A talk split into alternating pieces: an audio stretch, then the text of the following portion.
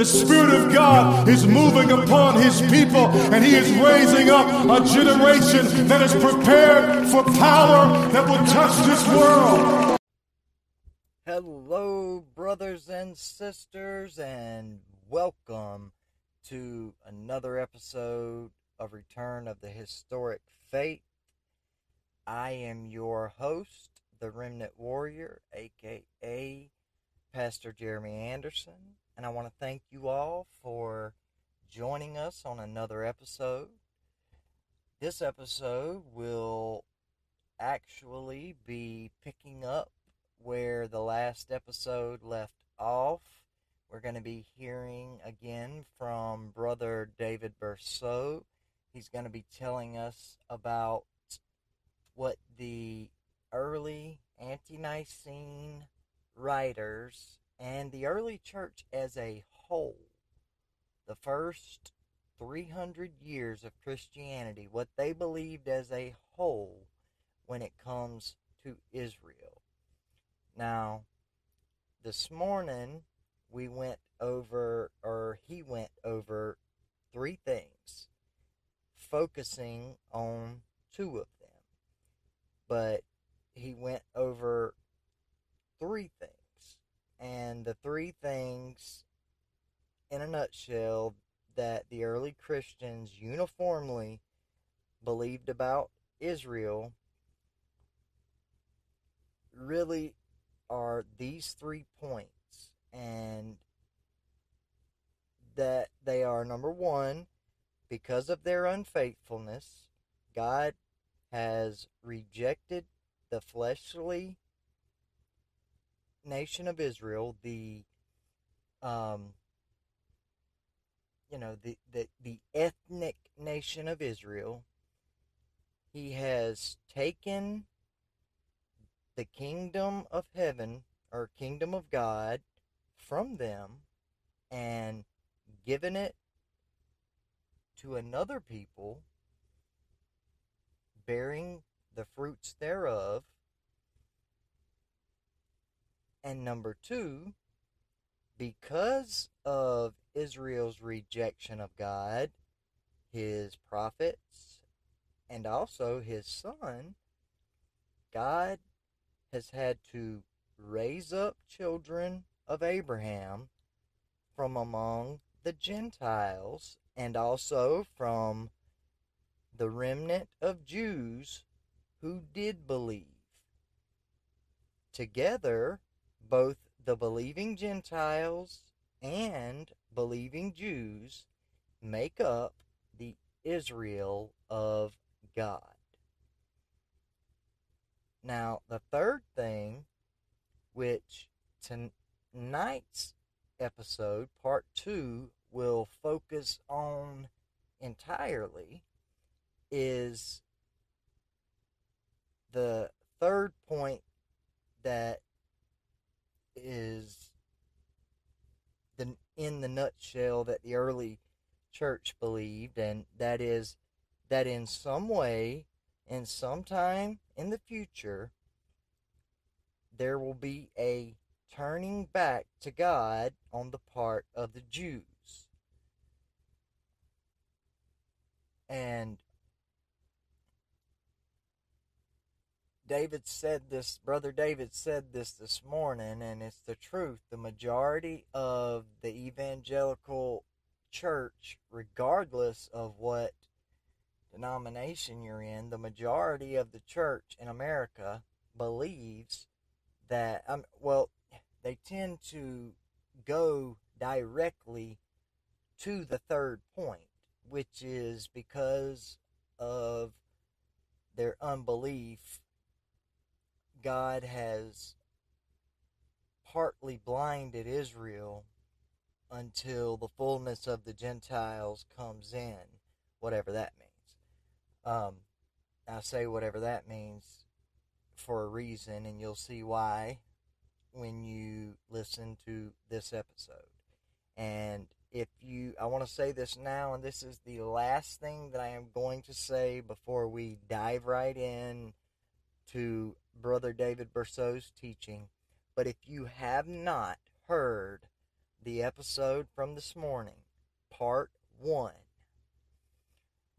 then you need to stop listening to this episode right now and go to episode number 15.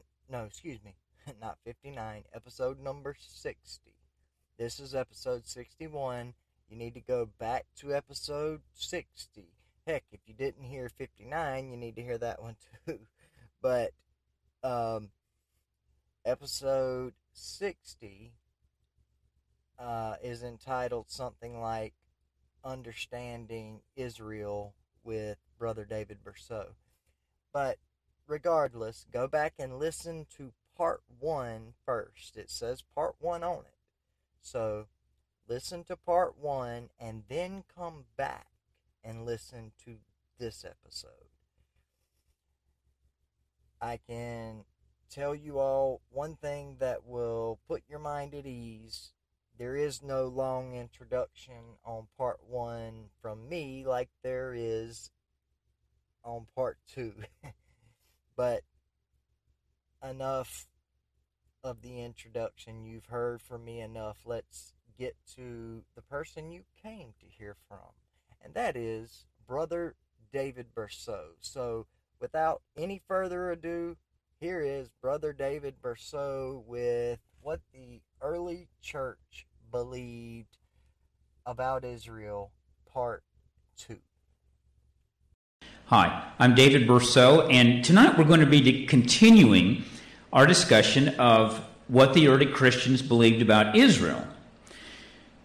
Now, last night we said there were three points in their belief about Israel. One, that the fleshly nation of Israel was rejected by God, that the kingdom was taken away from them. And we saw that very clear in their writings, and we saw that the scriptures say the same thing. Now, in rejecting the Jews, that does not mean that God permanently cast them off, that none of them would be saved, that uh, he was not going to deal with them ever again. Number two, we saw that they believed that all who believe in Jesus Christ, Jew or Gentile, make up the Israel of God. Now, there's not two Israels that God is dealing with, there's only one. And that is the olive tree with the rootstock of Abraham. And it was onto that tree that the Gentiles had to be grafted in. And then we saw that Paul said that it was definitely allowable that God could graft back in the natural branches, the Jews, who had been lopped off.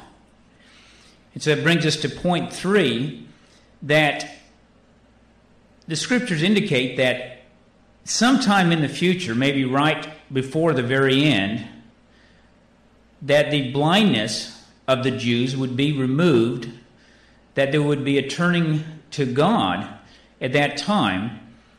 And that's as far as we got. And we discussed what does that mean? Does that mean that everyone who, who's ever been a Jew, ever been an Israelite through all the centuries would be saved. And after reading the statements of Jesus, that it would be more tolerable for Sodom and Gomorrah than for those Jewish cities that rejected the witness of his disciples, it doesn't seem like that interpretation is very likely. so I told you tonight I would share with you my understanding of what I think Paul is saying there. Now, it is certainly possible that there will, will be a sudden or mass conversion of the Jews. And it's very likely that some of the early Christians held to that view. Many, perhaps may, uh, most of them did. But we don't know. As, as I told you, they, there's a couple of times that verse is cited, but no real explanation ever given of, of what they thought about it. and my guess on that is, as it is in so many situations, if the scriptures don't elaborate, they don't try to elaborate either beyond what the scriptures say. Now, I think Paul is saying something different than that all the Jews living at, at a given time, when the Gentile times are over, would all suddenly be converted. Again, that's definitely a possibility. but I hear Paul saying something different. Let, let me share that with you. I read to you yesterday from Romans chapter 2, verses 28 and 29, where he said, For he is not a Jew who is one outwardly, nor is that circumcision which is outward in the flesh, but he is a Jew who is one inwardly. So he said that the name Jew no longer applies to people who are just genetic descendants of Abraham, who outwardly was living by the law, had a physical circumcision, but rather he is a Jew who is one inwardly, who shares the same faith of Abraham. And we read yesterday from Revelation where Jesus refers to the Jews who were persecuting the Christians as a synagogue of Satan he says they say they are Jews, but they are not. And so Paul introduces to us the concept of the Israel of God made up of both Jews and Gentiles. For example, Romans 9, verses 6 and 7, he says, They are not all Israel who are of Israel, nor are they all children because they are the seed of Abraham.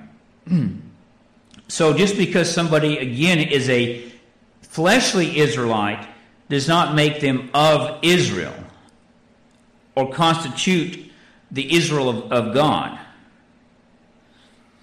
In other words, throughout Romans, he uses the term Israel in two senses. One, to mean uh, the fleshly descendants of Abraham, and number two, to refer to the heirs of the promise of Abraham, the children of Abraham that were raised up from stone, so to speak, from among the Gentiles and from among the remnant of the Jews. And then, again, going through Romans, what, like I said, I think we, we have to read the whole book. We can't take one verse and jump to a conclusion. Then we come to Paul's description of the stalk, the uh, root trunk of the olive tree. And he says that Gentile branches from the wild olive, so to speak, have been grafted onto that stalk. So they're not something over here. God is is dealing with the Gentiles, and uh, that's a whole other thing. And over here, he's dealing with the uh, Jews in, in, a whole different way. No, there, there's one olive tree, and the Gentiles have to become Jews, so to speak. They have to become heirs of Abraham in order to be saved. They have to be grafted in to that trunk. That's not going to change. And he says that. Uh, some Jews also are grafted back on. He said, just because they've been broken off doesn't mean that God can't graft them back on. After all, if he can graft Gentiles to the rootstock of Abraham, he can certainly graft uh, Jews back onto it. Now, this tree, this olive tree that he talks about, that will have branches that are Jewish and branches that are Gentiles, but all connected to the stock of Abraham, that tree will not be complete until the fullness of all the Gentiles have been grafted onto it. It's not complete right now. There are still Gentiles being converted to Jesus Christ, and, and they're still being grafted onto the tree. So the tree's not finished yet. And he says, once the fullness of the Gentiles is in, then uh, there, the, the blinding of the Jews is not permanent. And so he indicates that Jews will be grafted back on in, in a greater percentage than what, what we have seen through the centuries. And then finally, the tree isn't totally complete until all of the apostate and faithless branches have been pruned off. And then we finally are finished. We have the olive tree. And when that's done, the tree is complete. Israel is complete and the whole tree with its Jewish and Gentile branches will be saved. And so this is what I see Paul saying after explaining all of that. He then concludes, For I do not desire, brethren, that you should be ignorant of this mystery, lest you should be wise in your own opinion, that blindness in part has happened to Israel until the fullness of the Gentiles has come in. And so all Israel will be saved.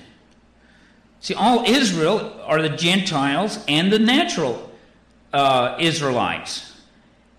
And all Israel will be saved because that whole olive tree is going to be saved. Everybody grafted in to the same root stock.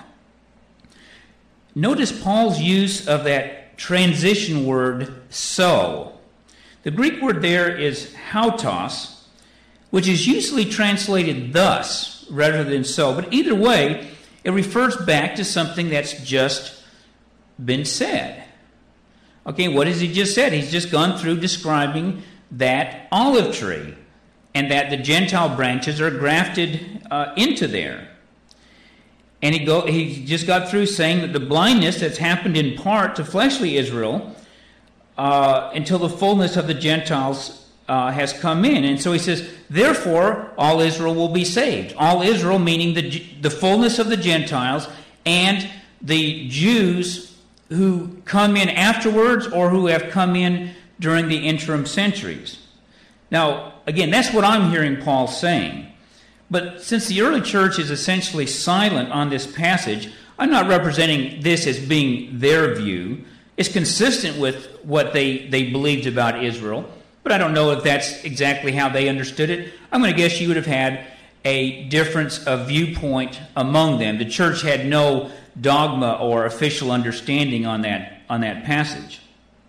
But regardless of what Paul is talking about there, what he means by that, there's a very important thing we need to remember.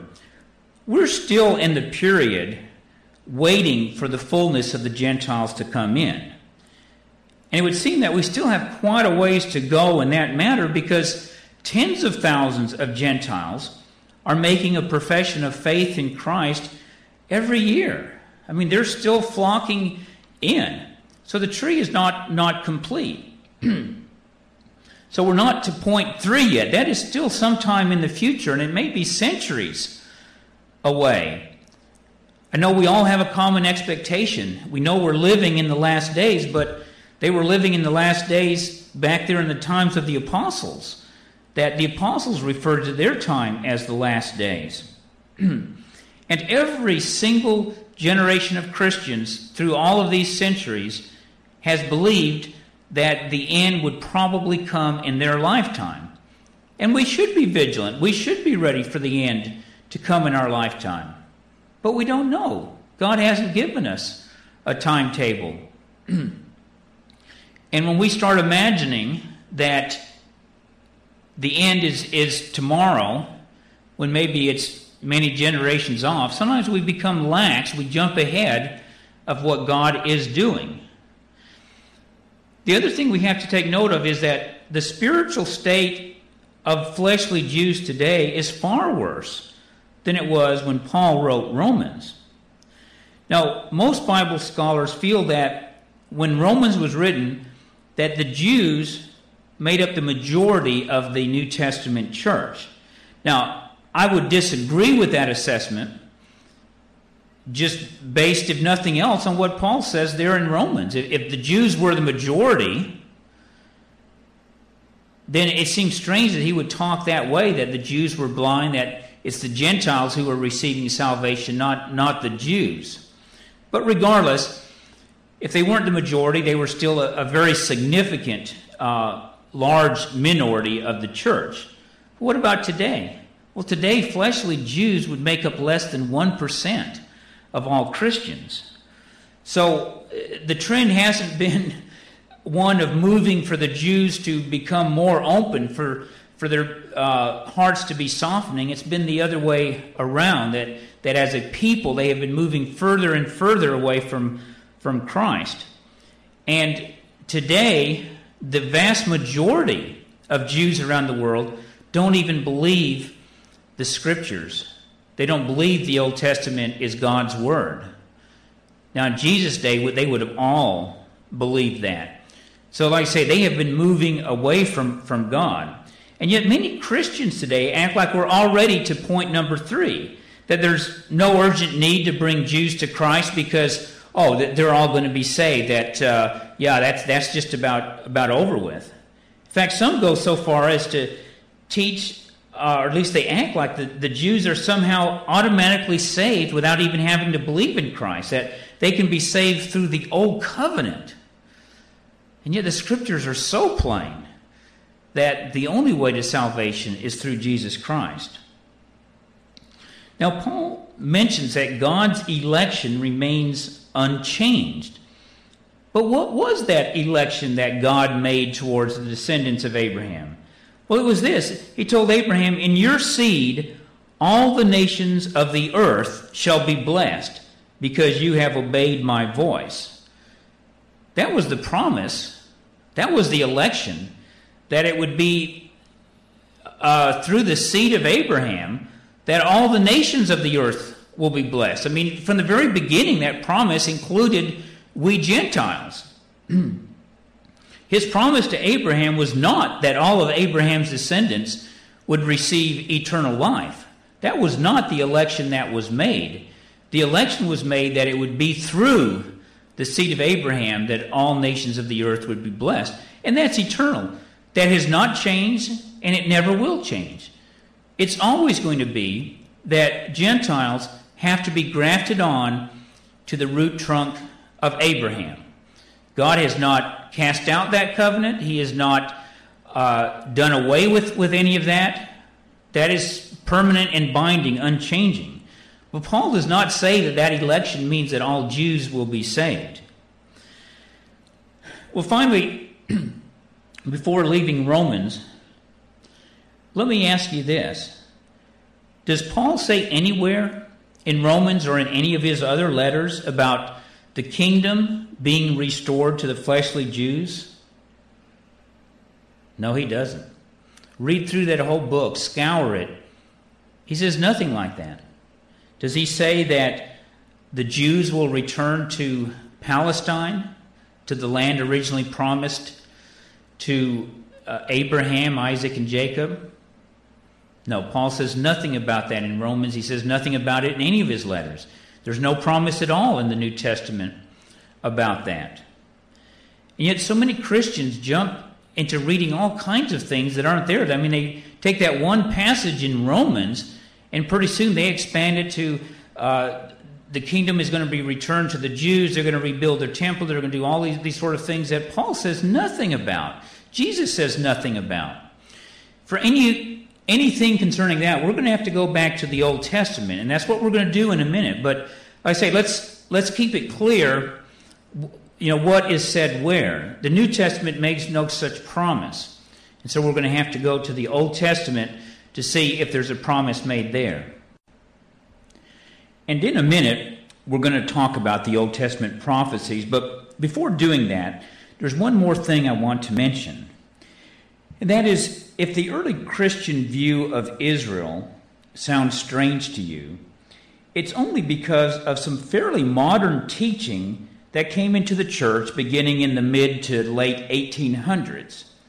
The historic teaching of the Christian church through all the centuries up until then is the view that I've just presented to you, the view held by the early Christians.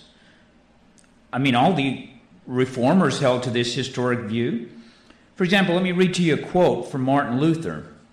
He said, When Christ came and found the people gathered out of both Israel and Judah and out of all lands, so that the land was full, he began the new order and established the promised new covenant, and did it exactly in the same physical land of Canaan and at the same physical Jerusalem as had been promised, where they had been brought back out of all lands. And although they did not want this covenant, or rather would not accept it, it has nevertheless remained an everlasting covenant, not only at Jerusalem and in that land, but it broke out from there into all the four corners of the world. The Jews hold fast to the name of Israel and claim that they alone are Israel and we are Gentiles. And this is true so far as the first part of the prophecy and the old covenant of Moses are concerned though this has long since been fulfilled. But according to the second part of the prophecy and the new covenant, they are no longer Israel, For all things are to be new, and Israel too must become new. And they alone are the true Israel who have accepted the new covenant. The Anabaptists held to this same view. I'm going to read to you from Menno Simons.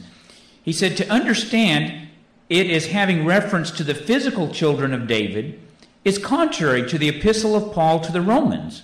For there Paul says, For they are not all Israel which are of Israel, neither because they are the seed of Abraham are they all children. But in Isaac shall your seed be called. That is, they who are the children of the flesh, these are not the children of God. But the children of the promise are counted for the seed. Therefore, we should not take this seed as referring to the physical children, but to the spiritual seed of which it is written When my servant shall have given his life as a sacrifice, then he shall have seed and live long. This seed are all the true children of God who are born again, not a corruptible seed, but of incorruptible by the word of God. It's from his work entitled The Blasphemy of John of Leyden. John Calvin held to this view, so did John Wesley. For example, Wesley wrote an extensive work on how the Jews, whom he refers to as the ancient church of God, had been hard of heart and disobedient to God. He then goes on to say, Such is the general account which the scriptures give of the Jews, the ancient church of God. And all these things were written for our instruction, who are now the visible church of the God of Israel. And that's from his appeal to man of reason and religion. So, the early Christian view that I've shared with you it's not only their view, it was the view of all Christians after that, until, like I say, the, the mid to late 1800s. Okay, having shared that with you, let's talk about Old Testament prophecies concerning Israel. Today, most evangelical Christians are convinced that the Bible says that the Jews would return to their homeland and be reestablished as a nation and that the kingdom will be turned back to them and that they will be God's nation once again.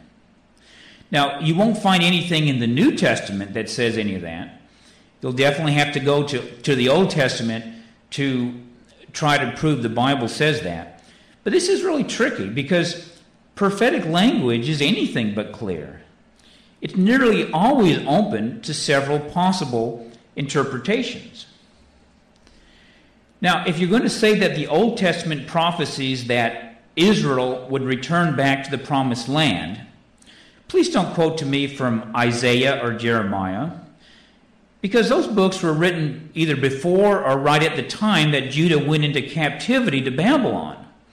The 12 tribe kingdom had, or 10 tribe rather, had already been previously led captive by the Assyrians. Yet those prophets, that is Isaiah and Jeremiah and many of the minor prophets, prophesied that Israel would be brought back from many nations to the promised land. But that happened. The Old Testament books of Ezra and Nehemiah tell us how it was fulfilled.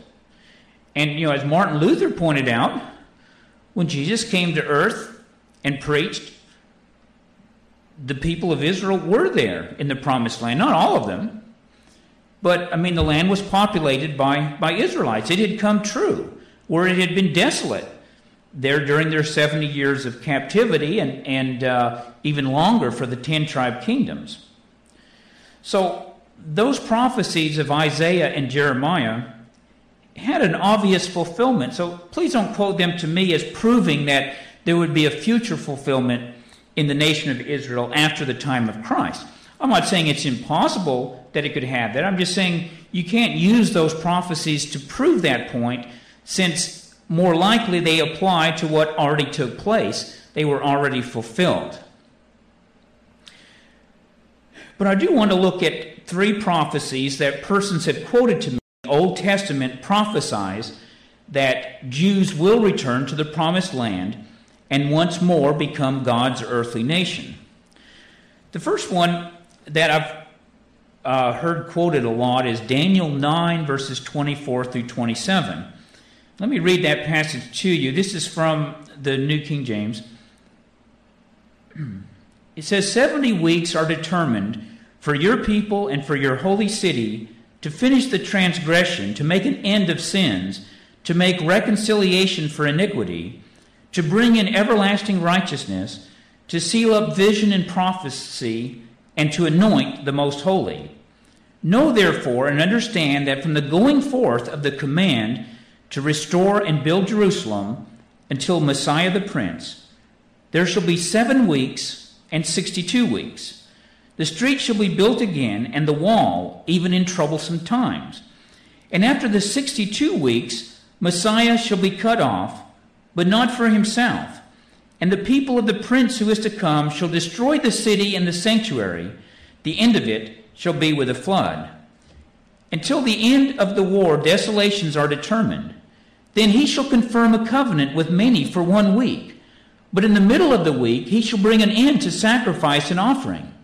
And on the wing of abominations shall be one who makes desolate, even until the consummation which is determined is poured out on the desolate. Now, the first time that I heard of this passage from Daniel, supposedly predicting that the Jews would return to their homeland and be reestablished as a nation, was when I was a member of a Bible church and we were going through a book entitled Major Bible Themes. It was at a, a men's Bible study that we were having once a week with the pastor. And that book says this concerning this prophecy in Daniel. One of the major prophecies given through Daniel is recorded in Daniel 9 24 through 27. Here, according to the information given by the angel Gabriel to Daniel, 70 weeks or 77s, he put in parentheses 490 years, were to comprise Israel's future history. Daniel was told Seventy weeks are determined upon thy people and upon thy holy city, to finish the transgression and to make an end of sins, and to make reconciliation for iniquity, and to bring in everlasting righteousness, and to seal up the vision and prophecy, and to anoint the most holy. The prophecy was to begin with the command to restore and to build Jerusalem, and 483 years of the total of 490 years were to be fulfilled before Messiah the Prince would come. While I'm still reading from the book, while scholars have differed greatly in their interpretation of this passage, probably the best view is to begin this period of 490 years with the time of Nehemiah's reconstruction of Jerusalem in 445 BC. It would then culminate about AD 32, approximately the time when Christ died on the cross. Recent scholarship has placed the death of Christ as late as 33 AD, although most interpreters date it AD 30 or earlier. According to Daniel's prophecy, after the Messiah himself was to be cut off, which would occur after the 483 years, but apparently before the last seven years of the prophecy, Jerusalem itself would be destroyed. This historically was fulfilled in the destruction of Jerusalem in AD 70. It is implied in Daniel's prophecy that there is a considerable period between the end of the 483 years, or the 69 weeks, and the beginning of the last seven years, or 70th week, as it includes two events separated by 40 years. The last week was to be characterized by a covenant apparently made with a future prince related to the people who destroyed the city. As the people who destroyed the city of Jerusalem were Romans, the prince that shall come will apparently be a ruler of a revived Roman Empire. Many interpreters view this as still a future event which will occur after the church has been raptured. This future ruler will make a seven year covenant with the people of Israel described in Daniel 9:27. The covenant will be broken in the middle of the week, and the last three and one half years will be a time of persecution and trial for Israel. This period is the subject of extended prophecy in Revelation 6 to 18 and ends at the second coming of Christ in Revelation 19. Of special interest is the prediction that this future ruler will cause sacrifice and oblation to cease and will make the temple desolate. This implies a future temple in Jerusalem and a resumption of the sacrificial system of Moses by Orthodox Jews in the period preceding the second coming of Christ. It is significant that the first 483 years have been literally fulfilled. well, I won't read any further. My first thought when I read that passage in the book years and years ago was, You've got to be kidding. I, I couldn't believe that anybody would make such a claim. That passage in Daniel talks about a renewed Israel. The name Israel is not even mentioned anywhere in that passage. Furthermore, it says 70 weeks, not 490 years. The book says, well, the first part was fulfilled literally, and so the, the last part will have to be fulfilled literally. But the whole claim was no, it wasn't literally 70 weeks, it was actually 70 weeks of years, which is not what Daniel said.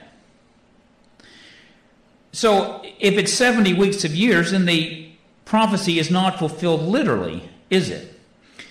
Secondly, it says the city would be destroyed by a flood. It was not a flood that destroyed Jerusalem, it was the Roman armies.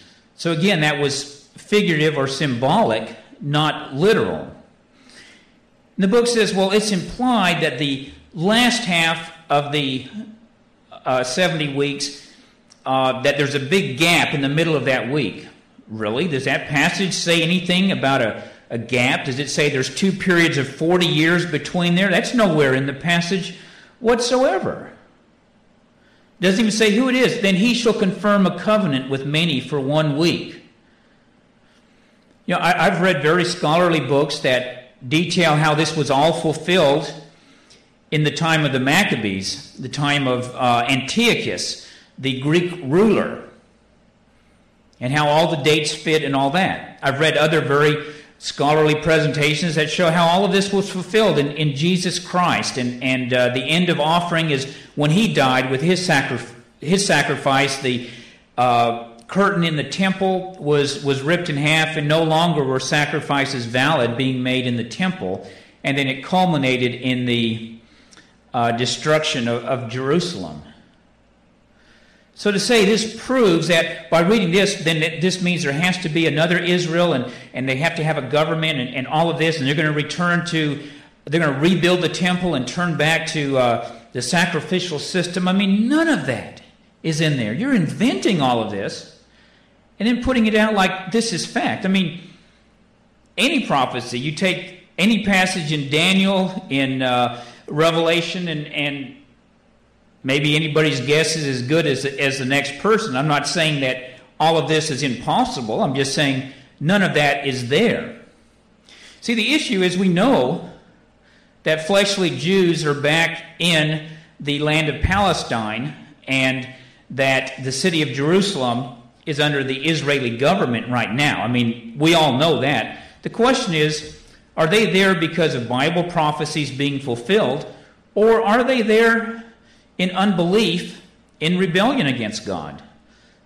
That's the question. And, and the book of Daniel certainly, nobody reading that would, would uh, I think, honestly come away with the view that, oh, this shows that Israel is going to be reestablished in the latter times because it doesn't say anything about that. You already start with the conclusion, oh, Israel has, has regathered. Aha, look at this prophecy, and you make the prophecy fit the situation when it's not there at all. All right, let's move on to the next one. Next one is Zechariah 14, verses 1 through 12. Let me read that to you. It says, Behold, the day of the Lord is coming and your spoil will be divided in your midst. For I will gather all the nations to battle against Jerusalem. The city shall be taken, the houses rifled, and the women ravished. Half of the city will, shall go into captivity, but the remnant of the people shall not be cut off from the city. Then the Lord will go forth and fight against those nations as he fights in the day of battle. And in that day his feet will stand on the Mount of Olives, which faces Jerusalem on the east. And the Mount of Olives shall be split in two from east to west, making a very large valley. Half of the mountain shall move toward the north, and half of it toward the south. Then you shall flee through my mountain valley, for the mountain valley shall reach to Azel. Yes, you shall flee, as you fled from the earthquake in the days of Uzziah, king of Judah. Thus the Lord my God will come, and all the saints with you. It shall come to pass in that day that there will be no light, the lights will diminish. It shall be one day which is known to the Lord, neither day nor night, but at evening time it shall happen that it will be light. And in that day it shall be that living waters shall flow from Jerusalem, half of them toward the eastern sea, and half of them toward the western sea. In both summer and winter it shall occur. And the Lord shall be king over all of the earth. In that day it shall be, the Lord is one, and his name one. All the land shall be turned into a plain from Geba to Rimmon, south of Jerusalem. Jerusalem shall be raised up and inhabited in her place from Benjamin's gate to the place of the first gate and the corner gate, and from the tower of Hananel to the king's winepresses. The people shall dwell in it, and no longer shall there be utter destruction, but Jerusalem, excuse me, shall be safely inhabited.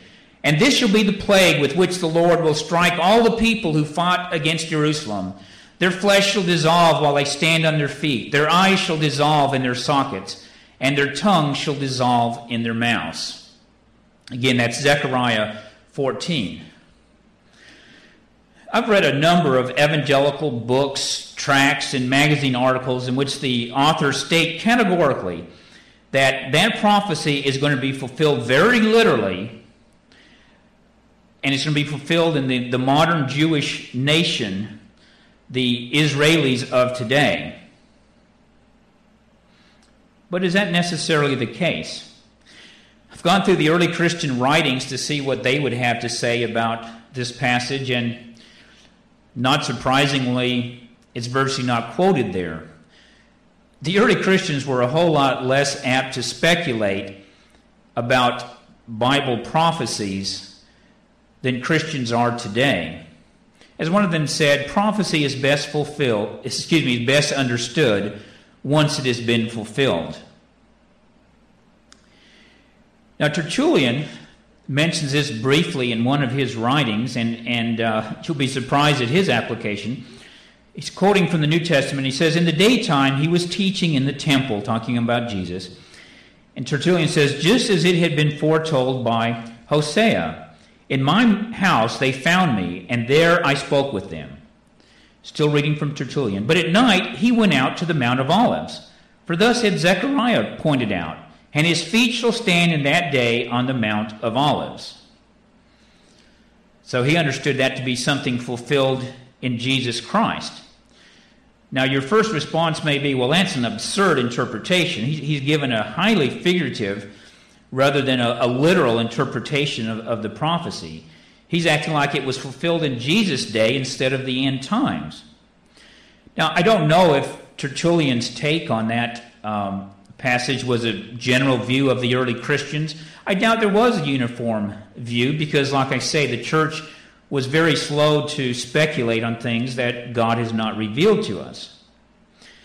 I do know this, however, that the passage immediately preceding the one that I, I read to you was fulfilled in Jesus' day. It says this Awake, O sword, against my shepherd, against the man who is my companion, says the Lord of hosts. Strike the shepherd, and the sheep will be scattered. Then I will turn my hand against the little ones, and it shall come to pass in all the land, says the Lord, that two thirds in it shall be cut off and die, but one third shall be left in it. So the, the passages just immediately before this, and again, Zechariah was not divided into chapters and verses. That's something that's been done, you know, much, much later. So, I mean, it's all one passage there in Zechariah.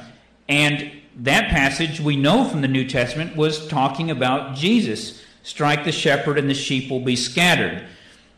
Scriptures say this was fulfilled when Jesus was arrested and his apostles fled.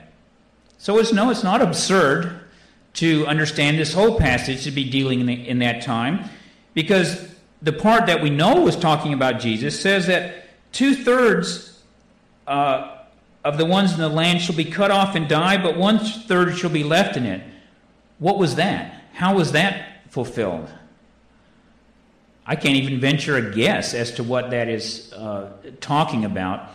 Certainly nothing that, that happened that we are aware of right in, in uh, Jesus' time. So, Old Testament prophecies cannot always, in fact, rarely, can be looked at to be fulfilled exactly literally. Part of it will be literal, and part of it won't. I mean, even the part here about Jesus, there wasn't a shepherd or sheep being scattered. We understand, oh, well, that's figurative. That's talking about a man, and the sheep are talking about uh, the apostles. But see, literally, it says the shepherd and, and the sheep. It's been said that the one thing we learn from history is that we don't learn from history. How many people correctly predicted what the Messiah would be like when he came? The answer is nobody. Not one single person was able to accurately figure out in advance what the Messiah would be like when he came. And nobody figured out that there would be two appearances of the Messiah. Jesus' disciples followed him because they saw the evidence in him that he was sent by God, not because they had studied all the Old Testament prophecies and had everything figured out. In, in fact, the religiously educated Jewish religious leaders who had studied all of the Old Testament prophecies over and over were quite certain that Jesus couldn't possibly be the Messiah. And so they stumbled over Jesus because they thought they had all of the Old Testament prophecies all figured out. The messianic prophecies of the Old Testament are clear to you and I now only because the Holy Spirit has revealed to us their fulfillment in the pages of the New Testament. But before then, they weren't clear to anybody. Luke chapter 24, verse 40, 45 tells us that after Jesus was resurrected and he met with his apostles, it says, He opened their understanding that they might comprehend the scriptures. And then he explained to them how the Messiah was to suffer and, and would uh, be killed. Before then, even having spent three years with Jesus Christ himself, they still didn't understand those prophecies.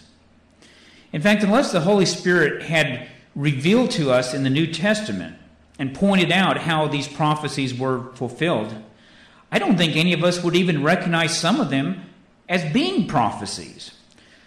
For example, Matthew tells us, Matthew 2:15 it says, "When he arose, talking about Joseph, he took the young child and his mother by night and departed for Egypt and was there until the death of Herod, that it might be fulfilled which was spoken by the Lord through the prophet, saying, Out of Egypt I called my son. Well, that seems straightforward enough. Have you, ever gone, though, uh, back to Hosea to read what Hosea says there that uh, Matthew's quoting from? This is what it says when Israel was a child, I loved him, and out of Egypt I called my son. As they called them, so they went from, the, from there.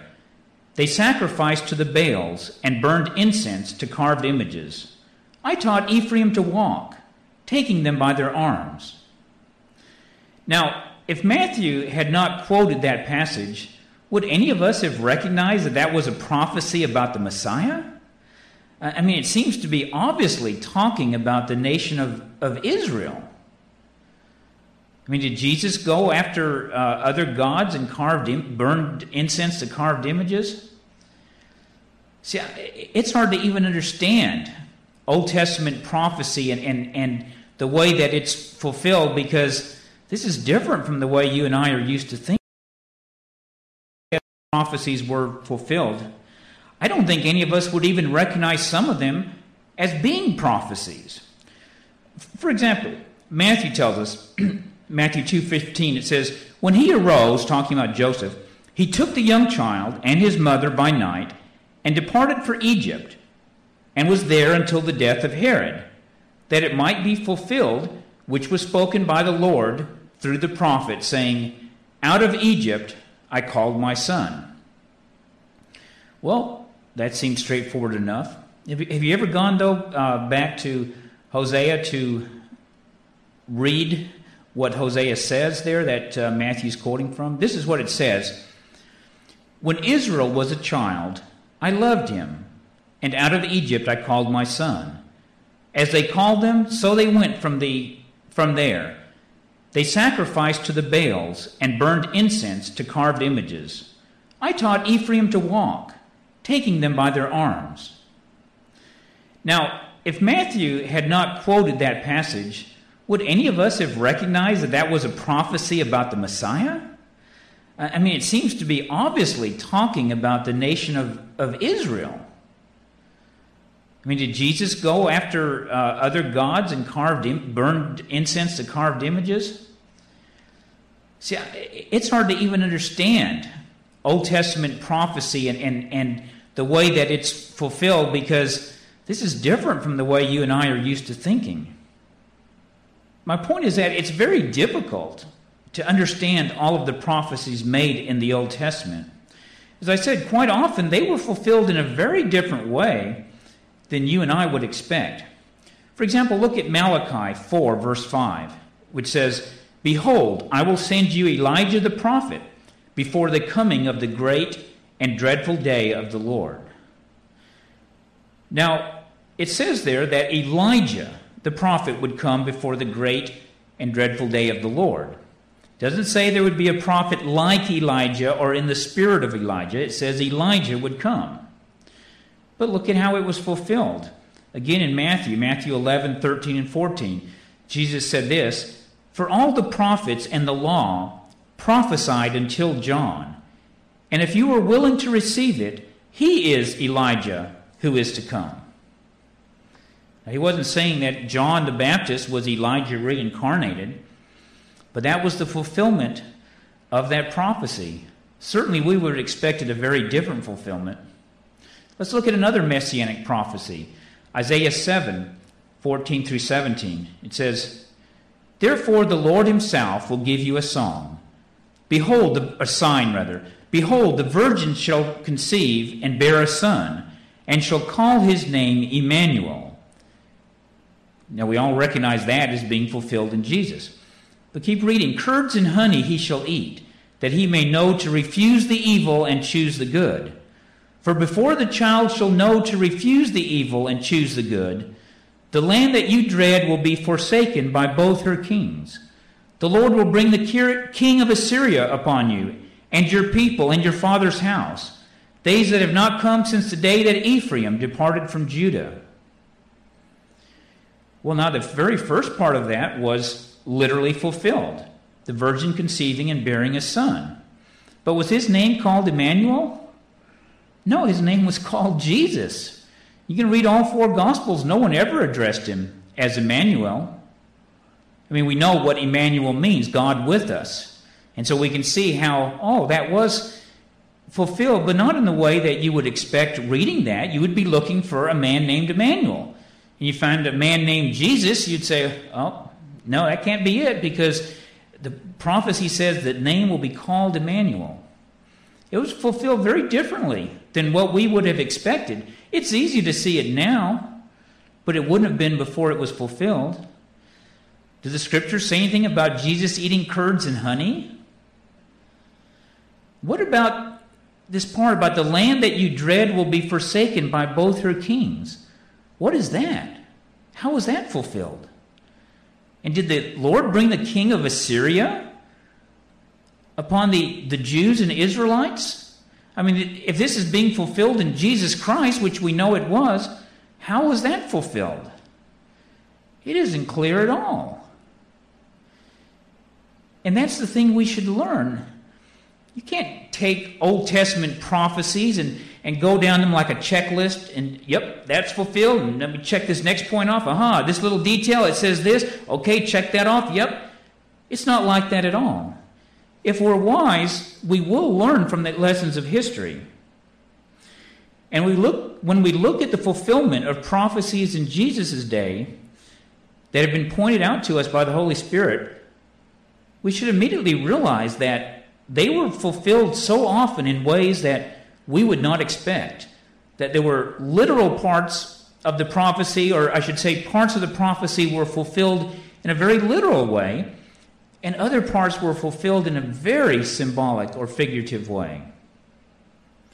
So, going back to the prophecy of Zechariah that I read to you, you know, the truth is, we don't know whether that prophecy is something in the future or whether it was fulfilled long, long ago.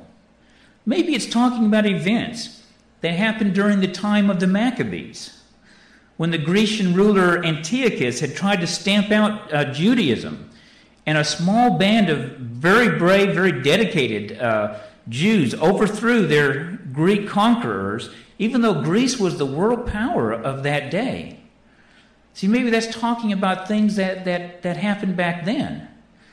Or maybe, as Tertullian thought, it was fulfilled in Jesus' earthly ministry and in the establishment of his kingdom. Maybe all of that about Israel and Jerusalem is talking about the Israel of God.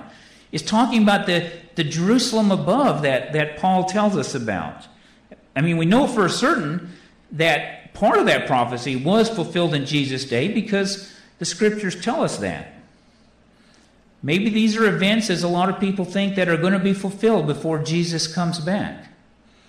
On the other hand, maybe these are things that are going to be fulfilled way into the millennium in ways that we don't even vaguely comprehend right, right now. The answer is we simply do not know. But we have no grounds for taking the prophecy there of Zechariah and treating it as though it's predicting all these specific events that are going to happen with the present day state of Israel, since so far none of the things that Zechariah talks about have been fulfilled in that state of Israel. Well, one last one I want to look at that's been quoted to me as, as showing that uh, God is predicting that the, the Jew, God had predicted that the Jews would be brought back to their land and not when they were returned to their land after the fall of Babylon, but something after the time of Jesus. This is Joel chapter 2, verses 18 through 27. Now, this is a fairly long passage, so I'm not going to read it all since it's not material to our discussion. But let me just read you a few key excerpts. It says, Then the Lord will be zealous for his land and pity his people. The Lord will answer and say to his people, Behold, I will send you grain and new wine and oil, and you will be satisfied by them. I will no longer make you a, a, reproach among the nations, but I will remove far from you the northern army, and will drive him away into a barren and desolate land. Fear not, O land. Be glad and rejoice, for the Lord has done marvelous things. Do not be afraid, you beasts of the field. Be glad then, you children of Zion, and rejoice in the Lord your God. You shall eat in plenty and be satisfied, and praise the name of the Lord your God, who has dealt wondrously with you. And my people shall never be put to shame. Then you shall know that I am in the midst of Israel. I am the Lord your God, and there is no other. My people shall never be put to shame. Now, if I tell you that the early Christians believed that this prophecy of Joel had already been fulfilled in Jesus' day, I imagine many of you will probably roll your eyes and think to yourselves, oh no, here comes another absurd interpretation. But what if I tell you that the Holy Spirit has said that this prophecy was already fulfilled in Jesus' day? Well, he has. Because the very next sentence of Joel says this And it shall come to pass afterward that I will pour out my spirit on all flesh. Your sons and your daughters shall prophesy. Your old men shall dream dreams. Your young men shall see visions. And also on my men servants and on my maidservants I will pour out my spirit in those days. Now, I think all of you recognize that passage because Peter quoted it on the day of Pentecost and said that it was being fulfilled that very day. And yet, Joel, in his prophecy, says that this pouring out of the Spirit would occur afterwards, after what he had already prophesied concerning Israel returning to the land and that his people would never be put to shame. So I think obviously the fulfillment applies largely, or maybe totally, to the Israel of God, because the fleshly nation of Israel was indeed put to shame when Roman armies destroyed Jerusalem. Well, let's move on to modern Israel. What about the modern nation of Israel? Does its existence show that the end is right around the corner? Does it show that the things the Bible had prophesied are coming true right now in front of our own eyes? Well, do the scriptures prophesy that after the Romans would destroy Jerusalem, that sometime later the Jews would return to Palestine and create their nation anew there in Palestine? Well, let's think about the New Testament. Is there any prophecy in the New Testament which does prophesy the destruction of Jerusalem, which happened in AD 70? Is there anywhere there a, a prophecy about the Jews being restored to their land after the destruction of Jerusalem? No, there's not one single prophecy in the New Testament to that effect. Is there any specific Old Testament prophecy that specifically speaks about the Jews after the period of Roman dominion that says that they would return to their land afterwards? No, there's no Old Testament prophecy like that either. What we have are passages like the one that I read to you above from Zechariah that we don't know for sure about. May have been fulfilled in the Israel of God, may have been fulfilled in fleshly Israel before the time of, of Jesus, may be something that's going to happen in the millennium.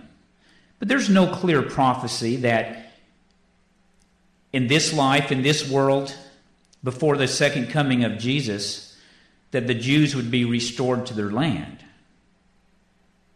And I can say something absolutely, and that is there is no prophecy anywhere in Scripture that says that God would bring restoration to the Jews while they still remained hard hearted and unrepentant of their sins. God has never worked that way in the past. Think about when He brought the Israelites out of Egypt. It was only after they turned to him and repented and prayed and prayed.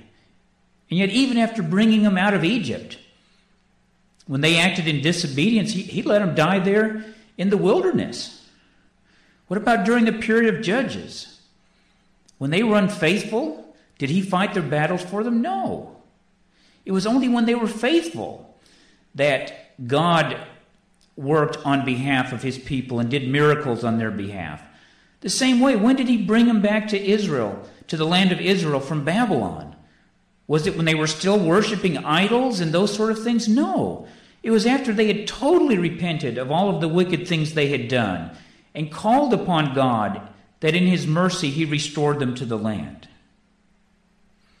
And that hasn't been the history of the modern nation of Israel. I want to talk to you a little bit about the founding of, of Israel and the political movement known as Zionism that, that led to the uh, creation of the state of Israel. To the shame of professing Christians, what spurred the eventual establishment of the modern state of Israel, what spurred the Zionist movement, was persecution from European governments, particularly Russia and Eastern European governments, all of which claimed to be Christian.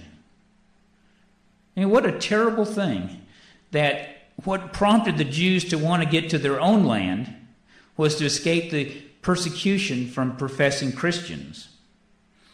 But the founder of the political Zionist movement, which eventually led to the creation of Israel, was a secular Jew named Theodore Herzl, who felt that Jews in Europe, he lived in Eastern Europe, he felt that, that the Jewish Europeans would never be able to have equal civil rights with Christians.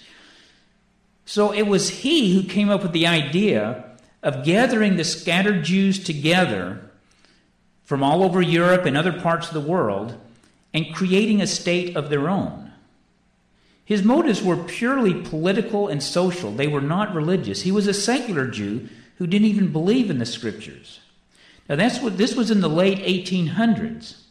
And he was joined by David, David Ben Gurion, who was another secular Jew. And these were the two prime leaders of the movement that, that brought about the state of Israel. So, from the very start, the Zionist movement was secular, not spiritual. It was not led by any Jews who had repented of their unbelief and turned their hearts back to God. It was not even led by religious Jews, still clinging to the Old Testament, still in unbelief, in rejection of God's Messiah. Now, something else you need to realize is that from the very beginning, the Jewish leaders of the Zionist movement were supported and helped by fundamentalist Christians who had embraced what was then very new theology, the theology that today is known as premillennialism. And part of this theology was that God would restore the Israelites to their land and uh, restore them as a nation, and they would be his people again. And so the belief in that went hand in hand with the secular Zionist movement that was wanting to create the state, but not with any thought of God. For example, uh, a fundamentalist evangelist named William Blackstone in the late 1800s vocally advocated the reestablishment of a Jewish state in the ancient land of Palestine. In fact, in 1891, Blackstone presented what is known as the Blackstone Petition. It was signed by 413 prominent Christian and Jewish leaders urging the United States to give Palestine to the Jews. Now, at that time, Palestine was part of the Turkish Empire, but that empire was in a state of decay. So the thought was a world power like the United States, which was just emerging into the world scene, could just take that land away and give it to the Jews. Well, the United States State Department circulated the Blackstone petition. I mean, you can read about this in secular history books to various European uh, powers. And the thought was pure and simple. Europe and the U.S. were strong enough to simply take Palestine away from the Turks and give it to the Jews. Now, all of this was brewing, all of this was being planned when World War I broke out. And uh, Turkey was one of the powers that fought in World War I, but they were on the losing side. And the victorious superpowers like the U.S. and Britain at the end of World War I, took Palestine away from Turkey, and Britain was given control of it. In fact, it was turned over to the uh, League of Nations, who gave the mandate to, to Britain to rule over Palestine. Well, with this, of course, both the Jewish Zionists and the Christian fundamentalists lobbied long and hard in, in Britain and at the League of Nations to create a Jewish state in Palestine. And as a result, in 1922, the League of Nations passed legislation to create a Jewish state in the land of Palestine. And I'm going to read to you just some key excerpts uh, from it. You can again find this in any uh, history book dealing with this era. It says, Whereas the principal Allied powers, these were the victors in World War I, have agreed for the purpose of giving effect to the provisions of Article 22 of the Covenant of the League of Nations to entrust to a mandatory selected by the said powers the administration of the territory of Palestine, which formerly belonged to the Turkish Empire, within such boundaries as may be fixed by them. And then it goes on to state how Britain had been given this mandate over Palestine, and then it, it says, The mandatory shall be responsible for placing the country under such political, administrative, and economic conditions as will secure the establishment of the Jewish prophecies were fulfilled. I don't think any of us would even recognize some of them as being prophecies. People who were living there in Palestine felt about this, talking about the Palestinian people, the, the Arabs who were there. I mean, their ancestors had lived there for over a thousand years. And now what was happening is the Western powers were essentially taking their land and giving it to foreigners, most of whom were Westerners. These were primarily from the United States and, and Europe. Westerners, not Eastern Jews. Well, as the Jews were flooding into Palestine, at the same time, the Jewish settlers immediately began arming themselves and drilling, preparing themselves for war. Well, Britain's mandate over Palestine expired in 1948. And as soon as it did, I mean, the day it did, the Jews immediately declared themselves to be a free political state, the state of Israel. And as you can guess, the surrounding Arab countries tried to prevent this, declared war on, on Israel, but they were unsuccessful. Israel's first prime minister, David Ben Gurion, was a secular Jew who didn't even believe in the scriptures. As a result, one of the ultra Orthodox Jewish sects in Israel who was living there denounced the Israeli government in these words, saying it was a regime of blasphemers. So, from the very start, start, the modern nation of Israel has depended on its own human resources and upon the considerable help it has received from the West. It has not depended upon God. In fact, almost immediately after the Jews declared Israel to be an independent country, the U.S. sent $135 million in aid to Israel, even though it was just a tiny country. Fact, do you know what country, year after year, receives the most foreign aid from the United States? Well, I would have always thought it would be a, a, poor country like maybe Sudan, where people are starving to death. But no, it's Israel. Israel receives more foreign aid year after year than any other country in the world. Last year, the United States gave $2.2 billion of economic and military aid to Israel. So there's nothing miraculous about Israel's military strength. Almost from the beginning, they've had the latest technological weapons and have had the support of Britain and the United States. Their Arab opponents have always lagged considerably behind economically and militarily. Now, I know a lot of Christians think there was something miraculous about the Six Day War back in 1967. I remember hearing it on the, on the news at the time when it was happening. But what we weren't told back there in the newscast is that it was Israel who had attacked its neighbors first. I mean, listening to the news, what was coming over here to the United States, I thought all of the Arab countries had attacked Israel, and Israel was fighting a defensive war caught by surprise. Now, it may be that the Arab countries were planning to go to war against Israel. That's what Israel claims. But what happened, regardless of whether that's true or not, is that the Israeli Air Force launched a surprise attack on Egypt and bombed the entire fleet of Egyptian planes while they were still sitting idle on their airfields. Totally wiped out their Air Force before any uh, war had even started. And they made similar surprise attacks against other Arab countries. So there was nothing miraculous that the war ended in six days. They had you know, knocked out the advanced weapons that were needed by the other countries to successfully launch a war against Israel. But because a small power is successful in war does not prove God is behind it or that there's anything miraculous taking place. Was Hitler's rapid conquest of nearly all of Europe in such a short period of time, was that miraculous?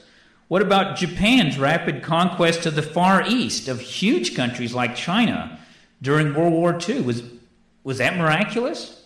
I don't think any of us would claim that. In fact, one reason I think personally that it's unlikely that modern day Israel is a work of God is the very fact that Israel has won all of its wars. Because you see, in the scriptures, God never fought for the Israelites when they were unfaithful. This was one of the ways he brought them to repentance. It was the normal way he brought them to repentance, letting their enemies have victory over them, letting their enemies subjugate them.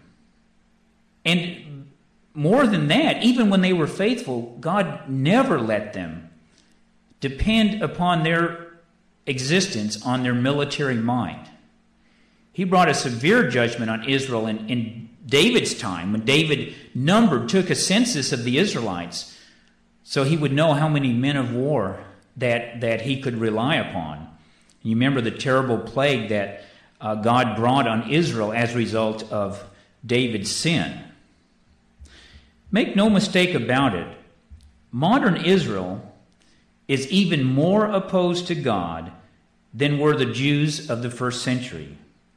Nearly all of Israel's leaders today have been secular Jews who don't believe in the Bible, let alone believing in Jesus as the Messiah and the Savior. The Orthodox Jews there in Israel are fierce opponents of Christianity. I want to read to you an article from the CNN uh, News Network. This is dated February 13th, 1998, from Jerusalem. Says this The dwindling number of Christians in the Holy Land are facing yet another threat. Militant Jews and Israelis are trying to force members of other religions from seeking converts in the country.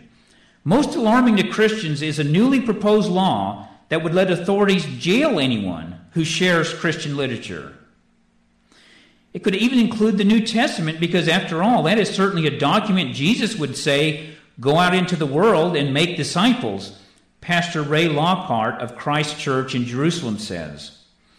Still reading from the CNN news release, the proposed legislation is, is aimed at those who possess, print, reproduce, distribute, import, track, or publicize information meant as an inducement to religious conversion.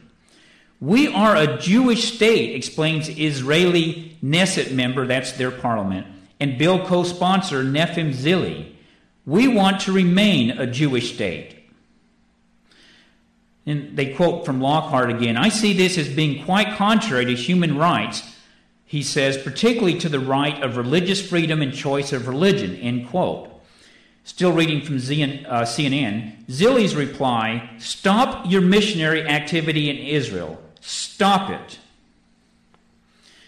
Well, the report ends the legislation has cleared its first parliamentary hurdle. Prime Minister Benjamin Netanyahu strongly opposes it. And incidentally, he was a secular Jew. He didn't oppose it because um, he felt kindly or believed in Christ or things like that. But some believe it could pass over his objections especially if Orthodox Jews decide to engage in muscle flexing. I've been unable to find what happened to that legislation. There's like a news blackout on things like, like that that happen in Israel. But a friend of mine who travels there periodically, a missionary friend of mine, he's not an, a missionary to Israel, but he, he speaks over there to churches. He's told me that you cannot proselytize, you cannot do door to door evangelism or preach on street corners or parks or anything like that in Israel. Could it be that modern Israel is a counterpart to Ishmael of old? You remember Abraham and Sarah couldn't figure out how God could give them a son in their old age, and yet he had made these promises of what he would do through their seed. So they had come up with the idea that Abraham would have a son through Sarah's a concubine, Hagar, and then this would be the heir.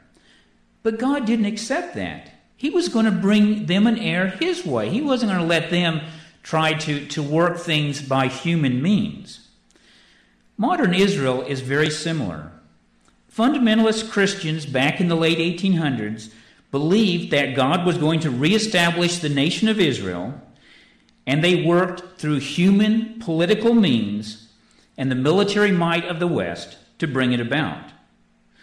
But when God brings about fulfillment of prophecies, he does it through his own power. When we use human means to bring something about, whatever it is we accomplish, it's not going to be the work of God.